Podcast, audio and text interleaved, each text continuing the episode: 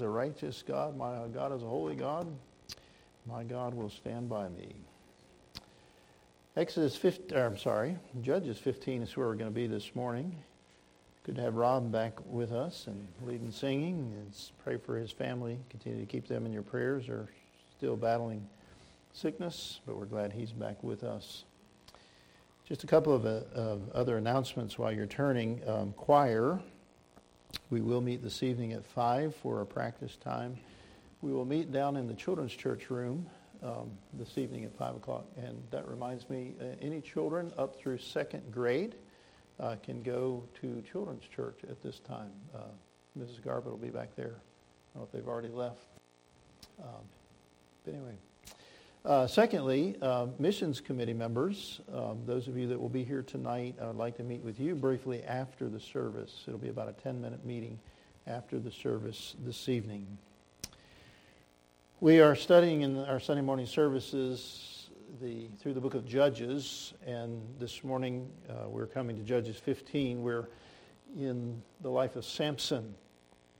And in Judges 15, beginning at verse 14, we're going to look at the events of the chapter, but I want to just read a few verses to get the setting. It says that when he came unto Lehi, that is when Samson came to Lehi, the Philistines shouted against him, and the Spirit of the Lord came mightily upon him, and the cords that were upon his arms became as flax that was burnt with fire, and his bands loosed from off his hands.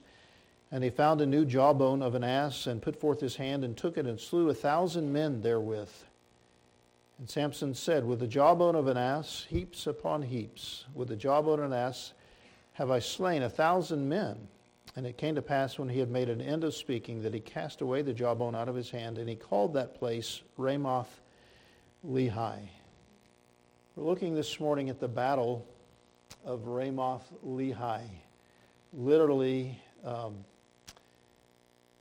You could say it this way, and it's been referred to this way as the Battle of Jawbone Hill, because that's what Ramath-Lehi means, the height of the jawbone, or the hill of the jawbone. So the Battle of Jawbone Hill, the Battle of Ramath-Lehi.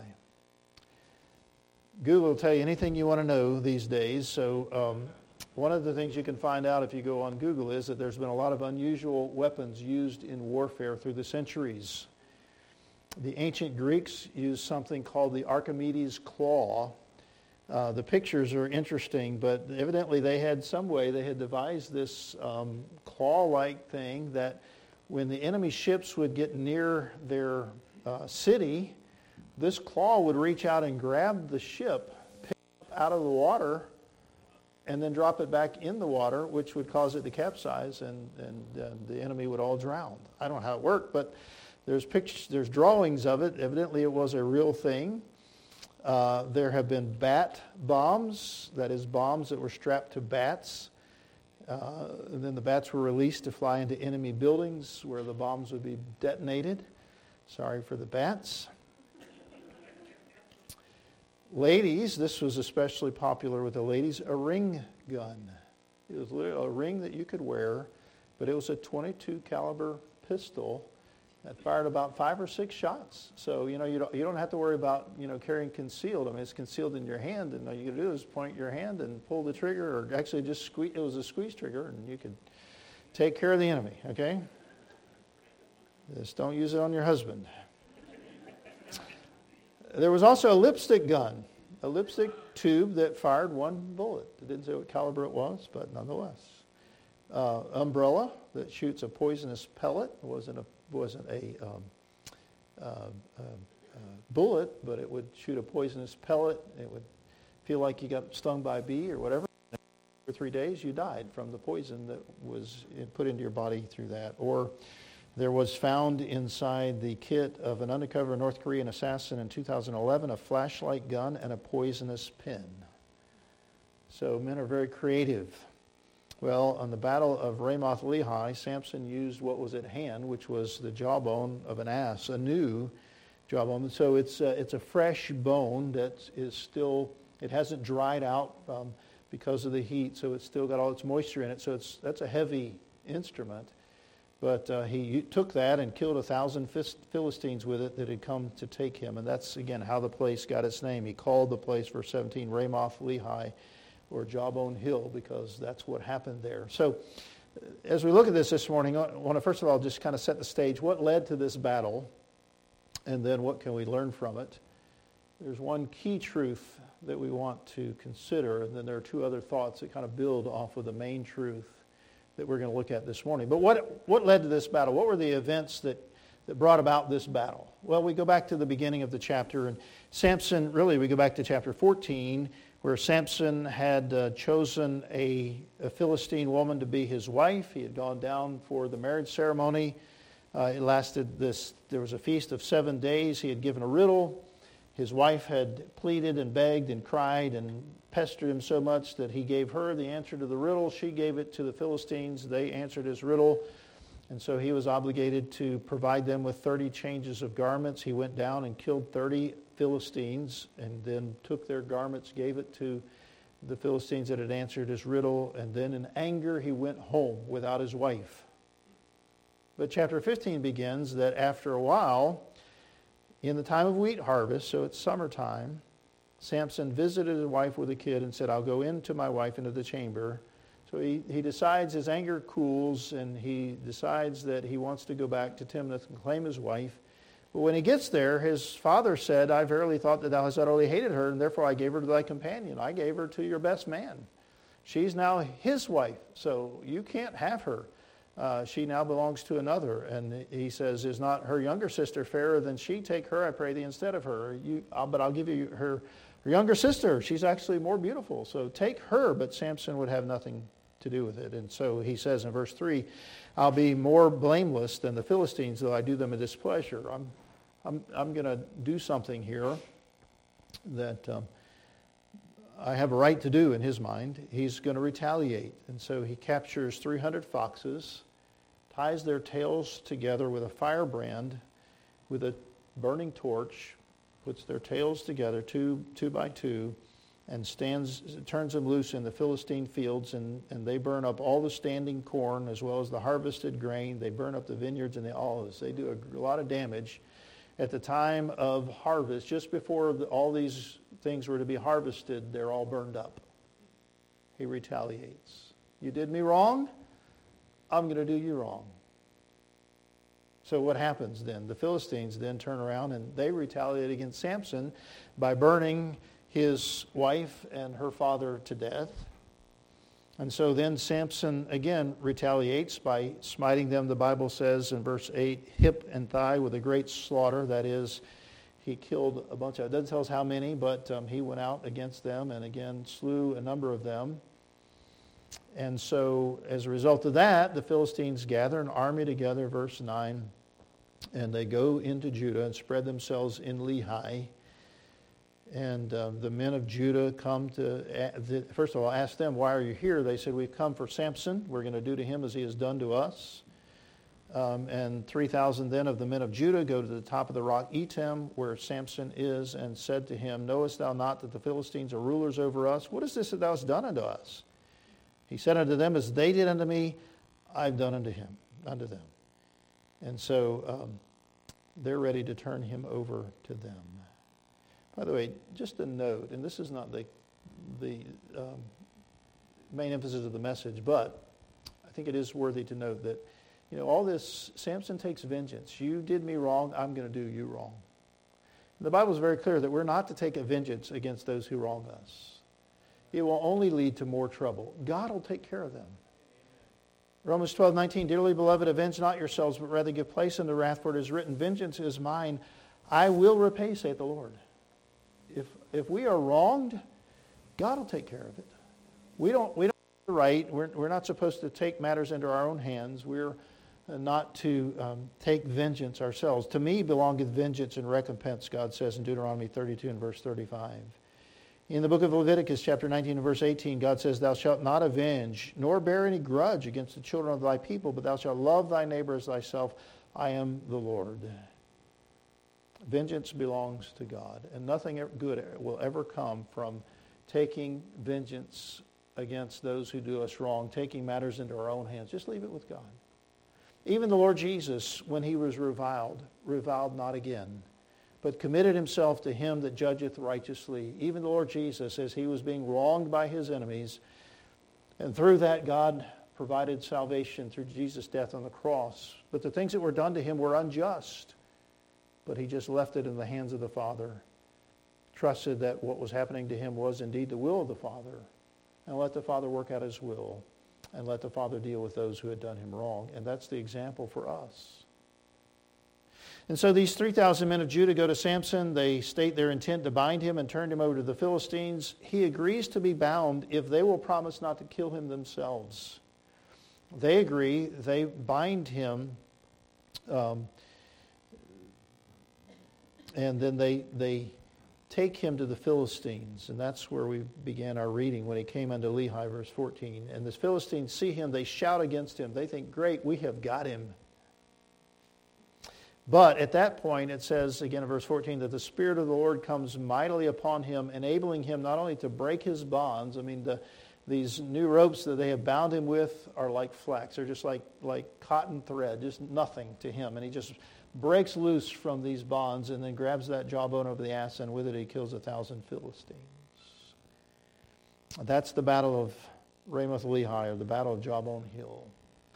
In addition to a lesson about vengeance, and I'm sure there's more in the first half of this chapter that we could learn, but I want to focus in on just some truth out of the second half of this chapter. And I want to begin with this thought, and this is the key thought this morning, that God has power to deliver from oppression.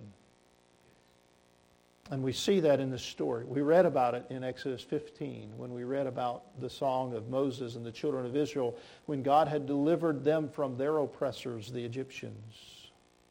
But verse 14 tells us that Samson was able to kill 1,000 Philistines with a jawbone and an ass because the Spirit of the Lord had come mightily upon him. Not because Samson had the strength in and of himself, but he did it in the power of God. These are the enemies of God, and God enabled Samson to be able to kill 1,000 of them with this jawbone of an ass, and the rest of them are fleeing away. Matter of fact, the picture is, he says in verse 15, with a jawbone of an ass, heaps upon heaps, I've slain 1,000 men. The picture is they're running away from him. As they see him break those ropes as if they were nothing, all of a sudden they're scared. I mean, they know what he's already done.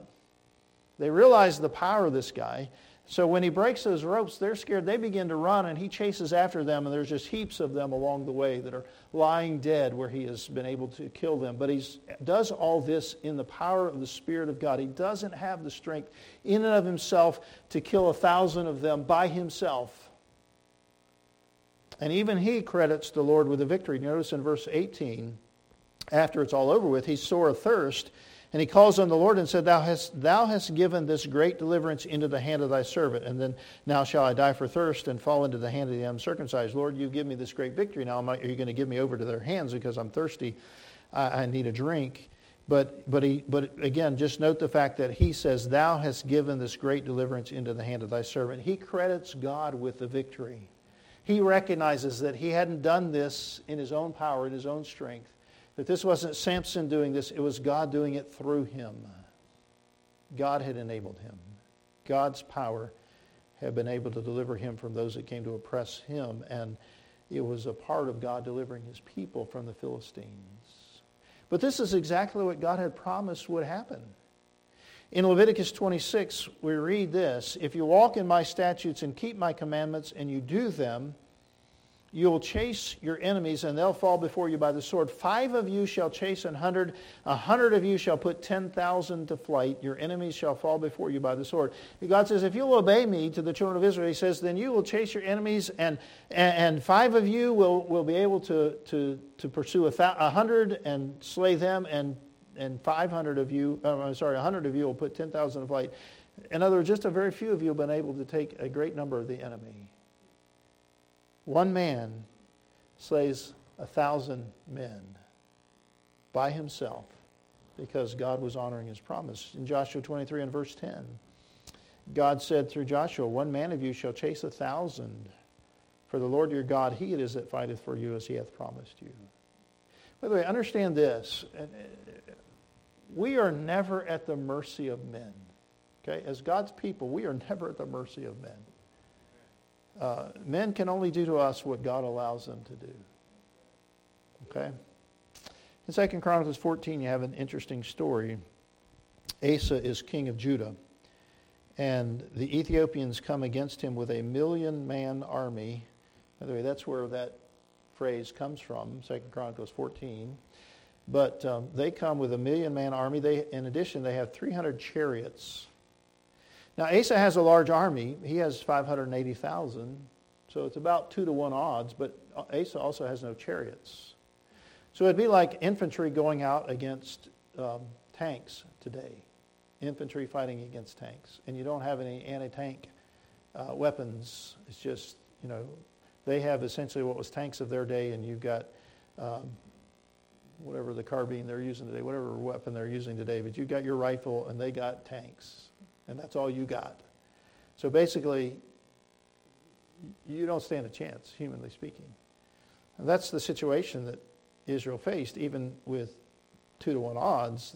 It's just not good. So Asa cries unto the Lord his God and said, Lord, it is nothing with thee to help, whether with many or with them that have no power. Help us, O Lord our God, for we rest on thee, and in thy name we go against this multitude. O Lord, thou art our God.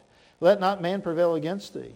So Asa cries out to God, God, we can't do this. We're outmatched. We're outnumbered. We're outgunned. There's no way we could win this battle. But Lord, we know that you can give us victory. And so we ask that you would go with us, that you would bless us in this battle, that you would give us victory against this multitude. And the Lord smote the Ethiopians before Asa and before Judah, and the Ethiopians fled. God did what Asa had asked. God did what God could do. God gave his people victory. We are never at the mercy of our enemies.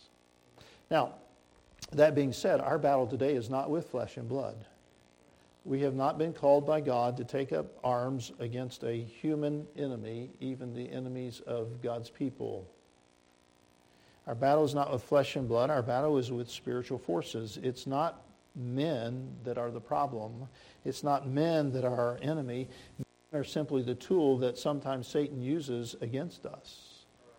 But the battle is a spiritual battle. Ephesians 6:12, we wrestle not against flesh and blood, but against principalities, against powers, against the rulers of the darkness of this world, against spiritual wickedness in high places.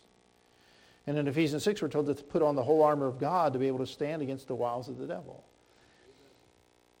The devil is our enemy and his demonic hosts, and he uses the world.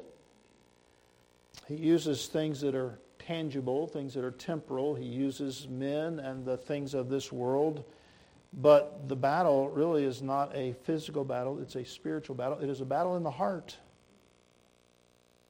And we battle ultimately against sin. It's a battle not against men, but against sin. Against the devil, who uses all of this to try and get us to fall prey to him and to his wiles, to doubt God, to distrust God, to give in to the old nature, the old sinful fleshly nature. It's a heart issue. Jesus said in Matthew 15:19, out of the heart proceed evil thoughts, murders, adulteries, fornication, thefts, false witness, blasphemies. All these things come out of the heart. It's a heart, it's a battle in our soul. And that's why in Proverbs 4:23 it says, keep thy heart with all diligence, for out of it are the issues of life. Everything about your life flows out of what you are in your heart. Therefore, guard your heart, literally is what it says, above everything else. Whatever else you guard your heart. Put a wall, as it were, around your heart, and don't let anything in that's going to harm you, that's going to be a traitor to your spiritual life. Guard your heart, because everything about your life comes out of what's in your heart. And so James would write, let no man say when he is tempted, I am tempted of God. God cannot be tempted with evil, neither tempted the any man. Every man is tempted when he is what? Drawn away of his own lust, his own desire, and enticed. Because the reason that temptation is because there's still that old nature within you that has a desire for the thing that God has forbidden. And the battle is between, are you going to yield to God, or are you going to yield to the thing that God has forbidden? And so there is this spiritual battle that we face. Our battle of Lehi is not with a Philistine human army. It's with Satan, and it's with sin, and it's with our own flesh. And we are powerless, just as one man humanly speaking, would be powerless against 1,000, or even 580,000 against 1,000,000 would be powerless. You are powerless against sin and temptation in and of yourself. You are not strong enough to resist in your own strength. Be strong in the Lord. Teenagers, there's another in the Lord for you. Be strong in the Lord and in the power of His might. Not in your own strength, but in His strength. The Bible says in Romans 8:7 that the carnal mind is enmity against God. It is not subject to the law of God, neither indeed can be. An unsaved person has no ability to be obedient to God. And a believer who is more dominated by his flesh than his spirit, than the Spirit of God, is not going to be victorious. And the Bible reminds us in 1 Corinthians 10 and verse 12, wherefore let him that thinketh he standeth take heed lest he fall. The moment that I think that I have the strength in and of myself to resist temptation, then watch out, I'm in for a fall. Jesus said, watch and pray that you enter not into temptation. The spirit indeed is willing. There is that part of you that doesn't want to do wrong. But there's that other part of you, the flesh, which is weak, which when the temptation comes, if you're not watching and praying, if you're not experiencing the Spirit of God, your flesh is weak. And if you're not enjoying the power of God through the Holy Spirit in your life and you give into the flesh is going to fall. So the lesson is this. You can't defeat sin or temptation in and of yourself, but you can through the power of God. That God can enable us to overcome any sin, any temptation that we face. God is able. Just as He could allow one man to kill 1,000, as He could defeat 1,000,000-man army for His people, God can give you victory over any and every sin that you face, every temptation that you face. There was an old Scottish preacher by the name of Alexander McLaren. He was speaking to another group of preachers about 100 years ago. But he made this remark. He said, the power of God for service is second. The power of God for holiness and character is first. We need the power of God if we're going to serve Him effectively. If our ministry is going to make a difference in the lives of those that we minister to, it needs to be done in the power of God. But he said, that's not our first concern. When we need the power of God first, it's for a holy life and godly character. Because we cannot accomplish that. We cannot make that happen in and of ourselves. And so 1 Corinthians 10:13 reminds us, there hath no temptation taken you but such as is common to man. First of all, Paul writes that every temptation you face, there are other people that have faced the same thing. Because Satan wants you to think there's nobody that understands what you're going through. And granted, there may not be anybody within your circle of influence or your circle of friendship that has ever been through what you're going through, but there is somebody somewhere, because the temptations that we face, the struggles that we face, they're just common to man. They're the same kinds of things, the same things others face. There's somebody else that is going through or has gone through exactly what you're going through. But God is faithful, who will not suffer you or allow you to be tempted above that you are able, but will with the temptation also make a way to escape that you may be able to bear it. You can endure the temptation not through your own strength, but because God is faithful, He will make a way for you to escape the temptation. God will provide a way so that you cannot give in. You can experience victory. That, by the way, that chapter, 1 Corinthians 10, talks about all the blessings, all the spiritual benefits that Israel had coming out of Egypt and in their wilderness wanderings and all the things that God did for them, and yet they fell. So don't think that you are not subject to falling, but understand that in the power of God you can resist temptation. The Lord knows how to deliver the godly out of temptations, Peter wrote, 2 Peter 2 and verse 9. And Romans 6 and verse 6 reminds us that our old man, the old nature, is crucified with Christ, that the body of sin might be destroyed. The word destroyed means to be rendered powerless, that henceforth we should not serve sin. I don't have to sin, because when I was crucified with Christ, when I identified with Christ in His death, I died to the old way of life, to the old man, so that I no longer have to serve him. I can choose to serve him, but I don't have to. Because through the death of Christ, he has been rendered powerless. My old nature has been rendered powerless. It doesn't have power or authority over me anymore. I don't have to yield to the old life, to the old way of life, to the old nature, to temptation. I don't have to do that because of what Christ has done for me. When Paul wrote in Romans chapter 7, when he said, I delight in the law of God after the inward man, but I see another law in my members warring against the law of my mind, bringing me into captivity to the law of sin, which is in my members. He understands there's this battle that I face. I want to do the will of God. I delight in the law of God after the inward man. There is within me that desire, that delight for the things of God. But then there's this war that goes on because there's another part of me that doesn't want to do the will of God. And he says, oh, wretched man that I am. You ever feel that way?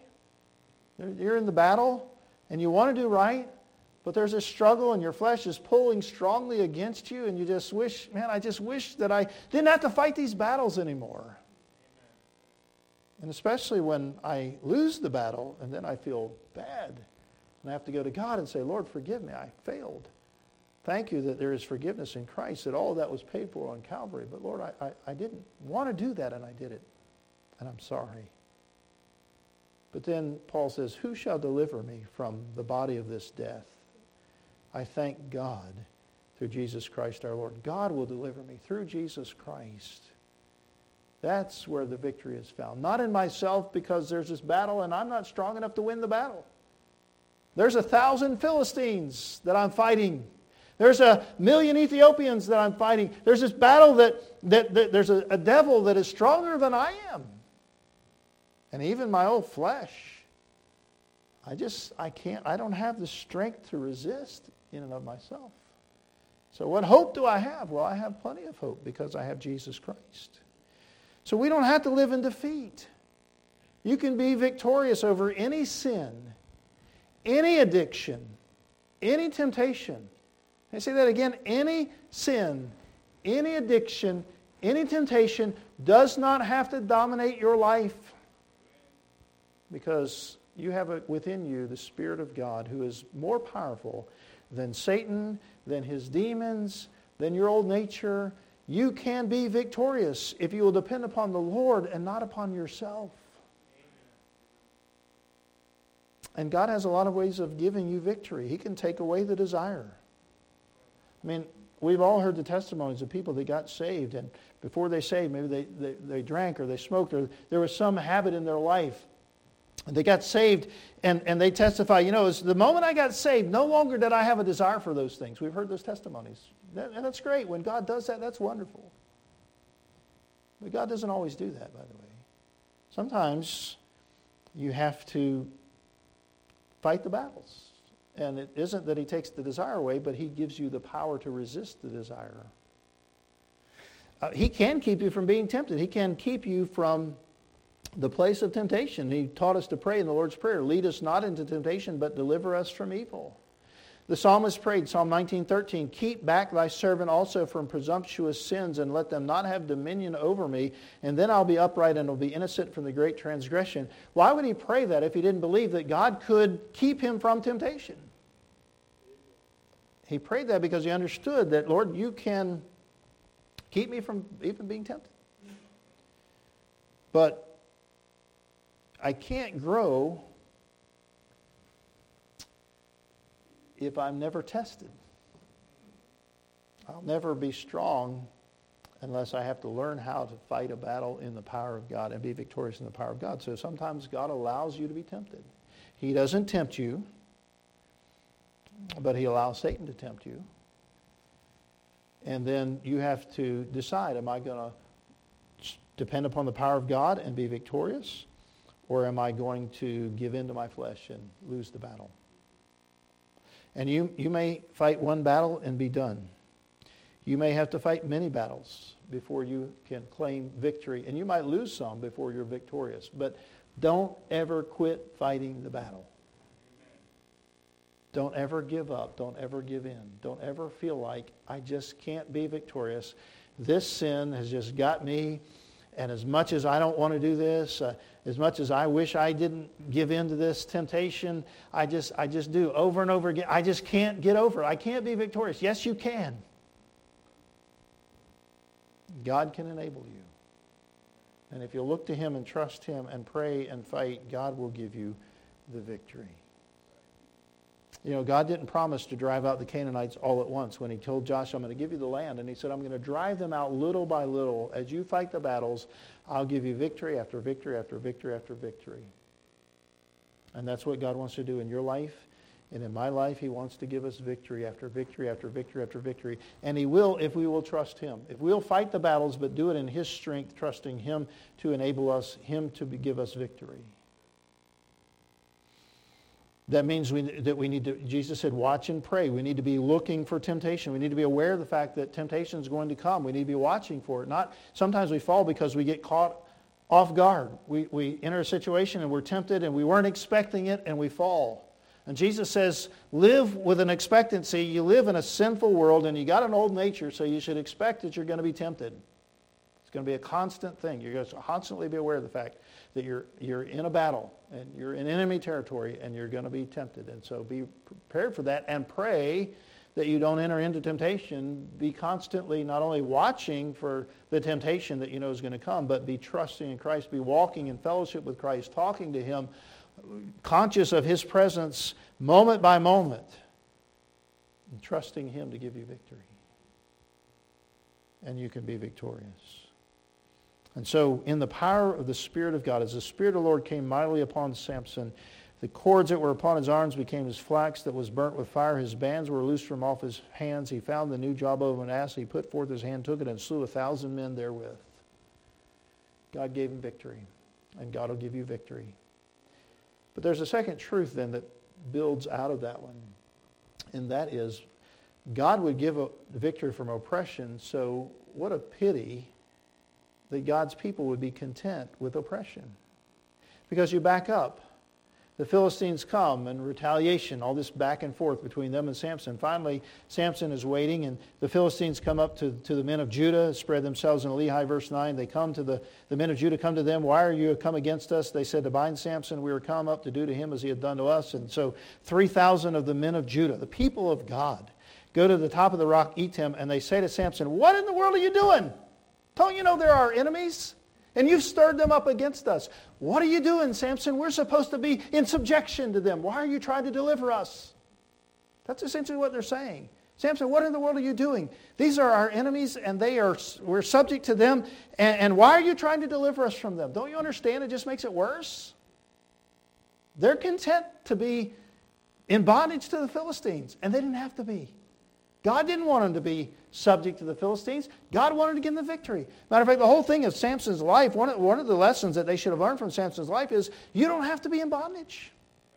You can be delivered. If one man can deliver you from 1,000, what could 3,000 do? If you guys would just, instead of coming to deliver Samson over to them and fussing at him for fighting against them, if you guys would just join him and y'all all go out to battle together, you can throw off the dominion of the Philistines. You can be free. So why would you stay in bondage? But that's essentially what they're saying. We'd rather be in bondage than be free. They got comfortable with their bondage, or they just didn't think they could overthrow that bondage, could be released from that bondage, so they just settled for it. What a pity when God's people would be content with defeat when victory is possible. It's a pity when a child of God doesn't experience the victory that God has provided and promised. And when we don't, it's because, number one, we don't believe God. Again, we say, I just can't. Well, you can't in your own strength, but yes, you can. God said you can. There is no temptation taken such as common to man. God is faithful, who will not permit you to be tempted above your able, but will with the temptation provide a way of escape. You can be victorious. That's what God says. And either I believe that or I don't. And if when I throw up my hands and say, you know what, this is just the way it is, I just can't get victory over this, what we're saying is, God, you're not true. What you said is not true, because I'm not experiencing it. Don't settle for less than the victory that God wants you to have.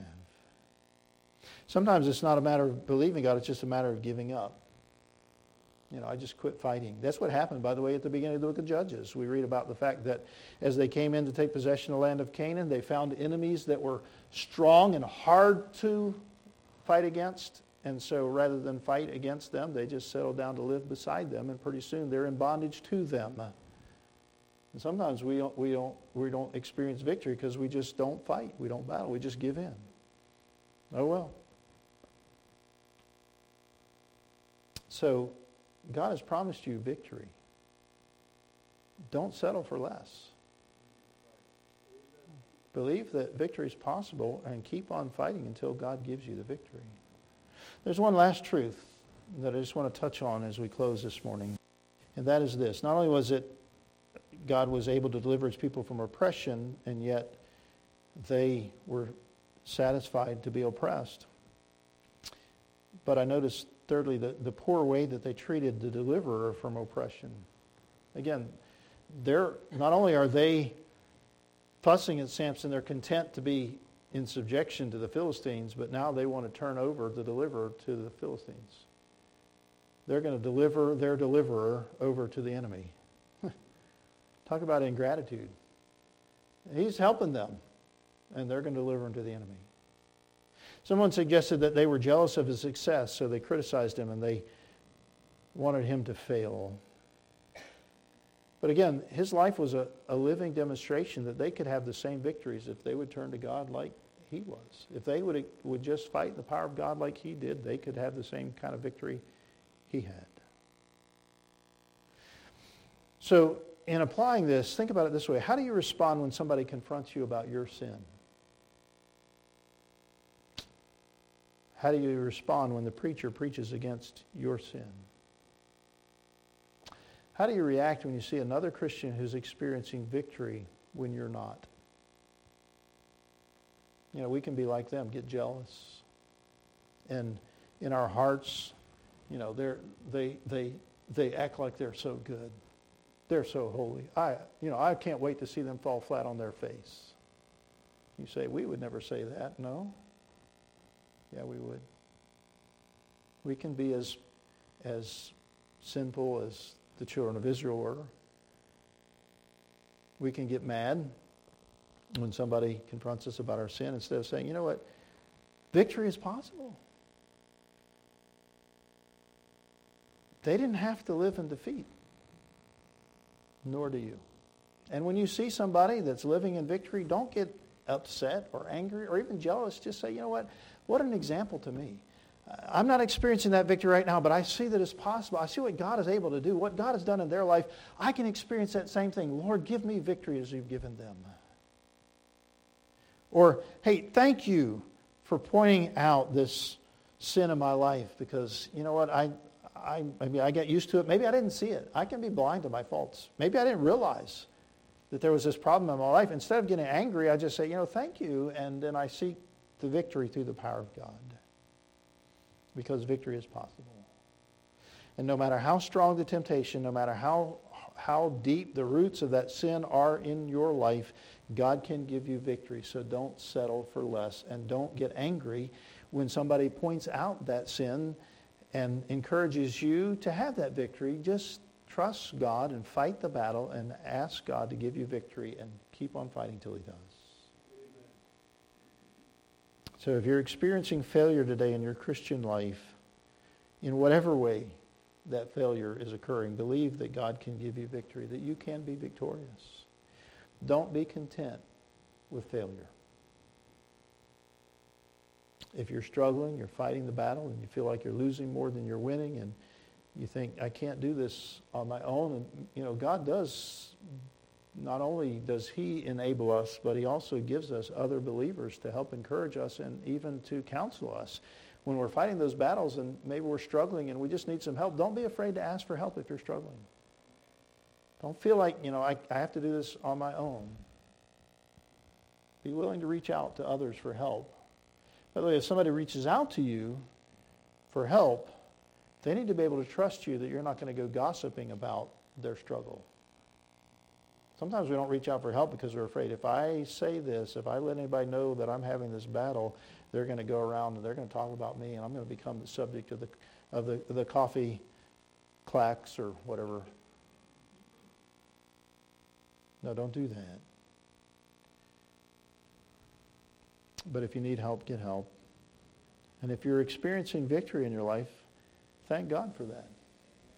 Because it's not you. Now, I've often said sometimes there are things you've never done, not because you're so strong that you would never do them. It's just because you've never really been tempted to do them because God hasn't allowed you to be in that situation where you are really tempted to something.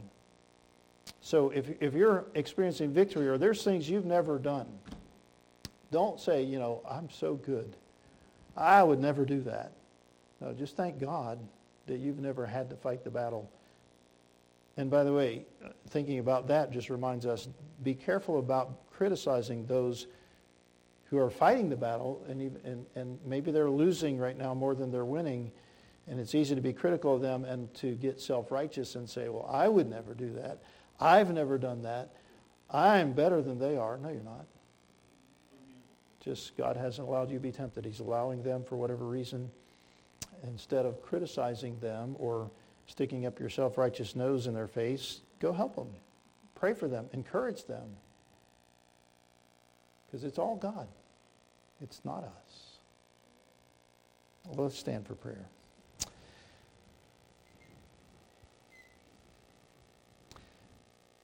Our Father, we thank you for the truths of your word. We thank you for Christ.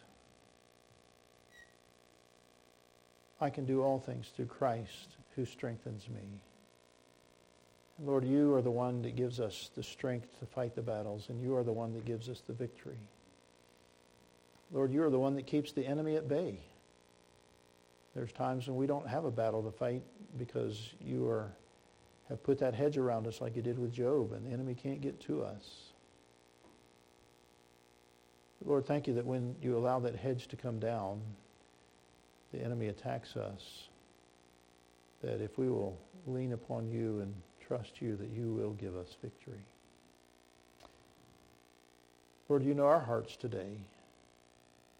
There may be one here today that's struggling in a battle against sin, against temptation.